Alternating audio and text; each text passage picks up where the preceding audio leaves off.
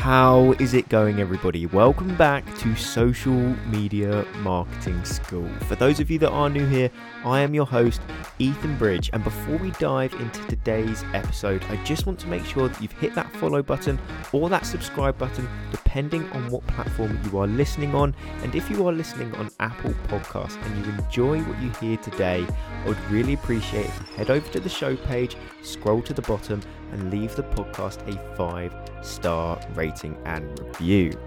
But now we've got that out the way, I just want to start off by saying thank you all for tuning in, and let's dive straight in to today's episode.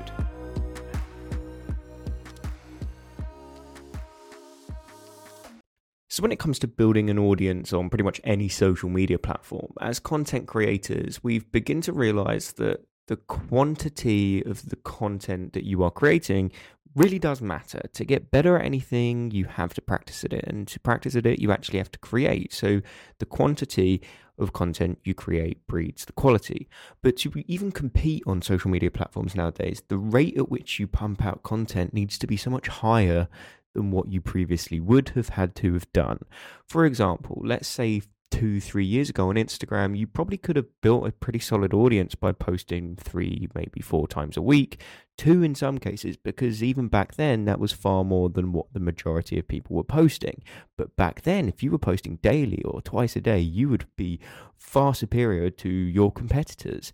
But now, everybody seems to be posting daily. So if you're not posting daily at the moment, then you're going to miss out on that potential growth in comparison to what your competitors are achieving. So that's why today I wanted to share some quick tips on how you can actually increase the quantity of content that you create so that you can up the amount you post every single week on social media. So at least daily, twice a day, even if you're lucky. And that just depends on the amount of work you're willing to put into doing these points I'm about to mention. So without any further ado, let's just dive straight into tip number one, and something that I have been doing for an incredibly long time now, and that is batch creating your content. So sitting down on a specific day and just ensuring that you get everything done on that day.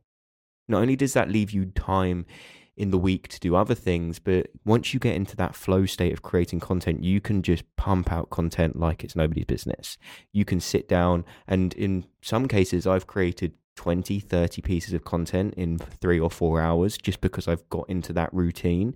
And that is predominantly reels, I must admit. And then the editing process I've got down to a T as well, so it doesn't take me that long. But once I sit down and I've got all my ideas there in front of me, I just sit and record, and I don't stop recording or writing until I'm done. And I will pick a day. For me, it's normally a Sunday where I sit down every week and I do this without fail.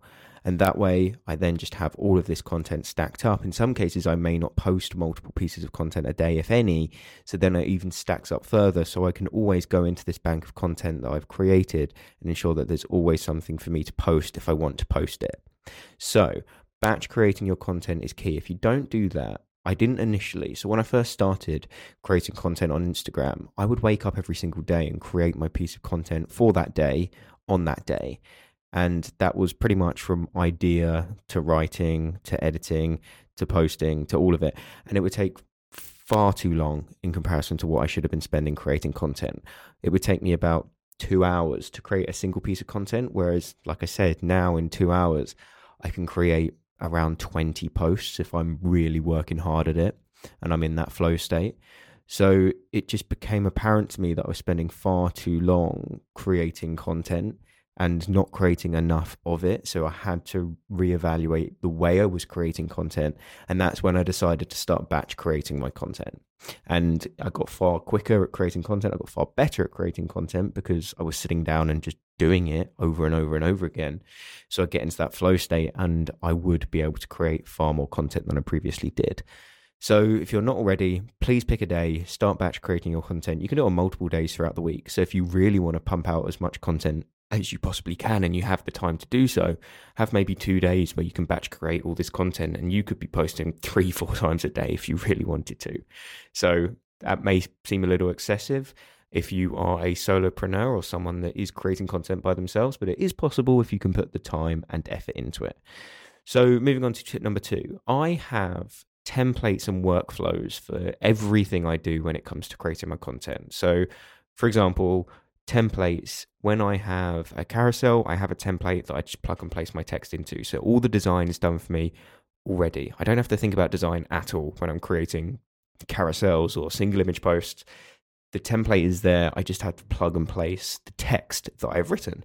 So I've completely eliminated the essence of design in my content because I don't have to do it, because I've done it once. I've created this template and now I never have to do it again. So all I have to do now is the copywriting. The copywriting is all I have to worry about. So that's all I have to focus on.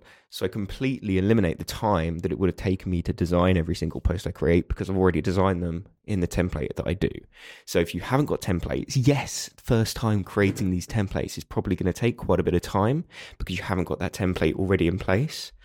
But once it's there, once it's in place and you've done it, you don't have to do it again. And that's when the efficiency comes into play. So create templates for everything you do. You can do it with videos, you can do it with carousels, you can do it with single images, you can do it with pretty much any content type you create. So for video, you may have templates for the captions you use. You may have save files where you can just pretty much have Premiere Pro translate your captions for you and then choose the font type that you want and it puts it how you want it in place. Or you may have titles that come in certain places, or intros and outros that you put on each end of things, and it's just you've got everything there that you need to do. I even have a template for this podcast. And when it comes to workflows, what I mean by workflows, I have a set set of tasks that I go through with every single content I create. So for me, my workflows are in Notion. I'm actually looking at one right now in front of me on my laptop screen as I'm recording this. So my podcast workflow, the way it works is I've got four columns. I've got content ideas, content recorded, content edited, content posted. So I have a board for each thing I do, and as I complete each step, it goes into the next column, so I know where I'm at with each piece of content I create. I have another one for Instagram as well. Same again, content ideas, content recorded, content edited, content posted. And I move each board across, so I know if I've got everything, I've got a line of things in content edited, those are all the pieces of content I've got available to post. So it just allows me to be far more organized and on top of the content creation process of which I'm going through. And when I first started, I did not have that organization in place, so I was nowhere near as organized, which led me not being able to create and post as much because there was just no organization behind what I was doing.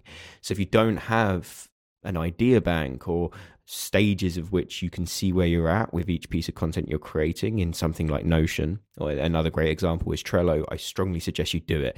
Notion is free. I didn't used to use Notion. Now I can't live without it. So I strongly, strongly, strongly recommend you start using that. And it's free for one person to use. So log in, create an account, get organized.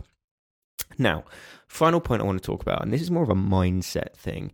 And it's basically, I'm going to tell you, don't overcomplicate what doesn't need to be overcomplicated. So design, copywriting, editing, you name it.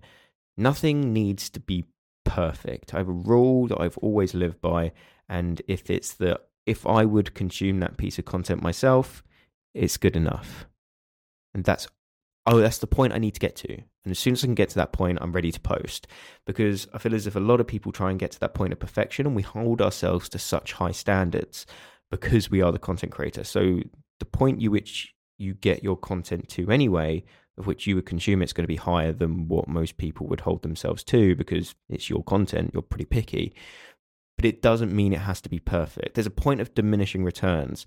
And what that basically means is it's your time is far better spent elsewhere, because the value you get out of that extra time spent creating that piece of content, you don't see the value in return for the amount of time you're spending doing it. So up to a certain point, the value you see in return for the time you're putting in is incredibly high, and then it reaches a point of diminishing returns. And beyond that point, there's no point in continuing to try and improve it because the value you get after that point is nowhere near as high.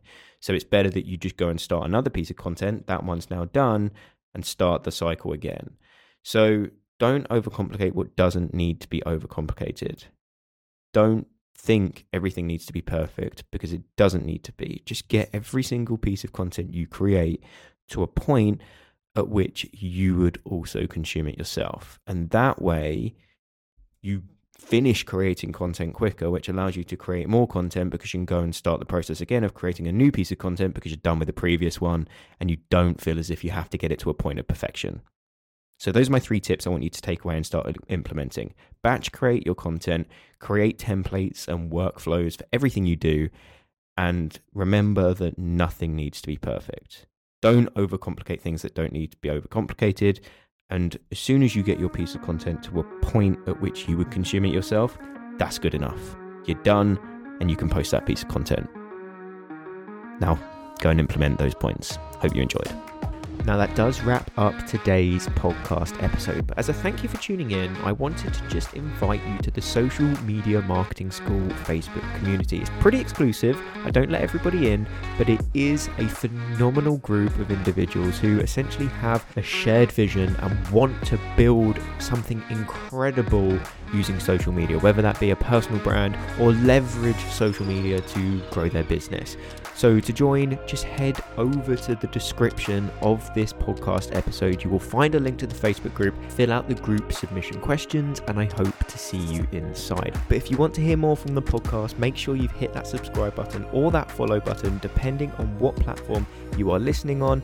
That way you are never going to miss an episode when I post one. But if you are listening on Apple Podcasts and you did enjoy what you heard today, I would really, really appreciate if you head over to the show page, scroll to the bottom and leave the podcast a five-star rating and review. I cannot even begin to tell you just how much that helps me. And if you do, please take a screenshot of that review, send it to me on Instagram, and I will give you a shout out on my story as a thank you.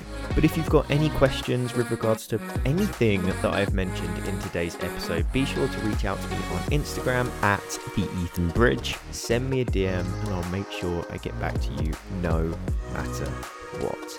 But if you have made it to this point in the episode, I just want to finish off by saying thank you all for tuning in, and I will see you in the next one.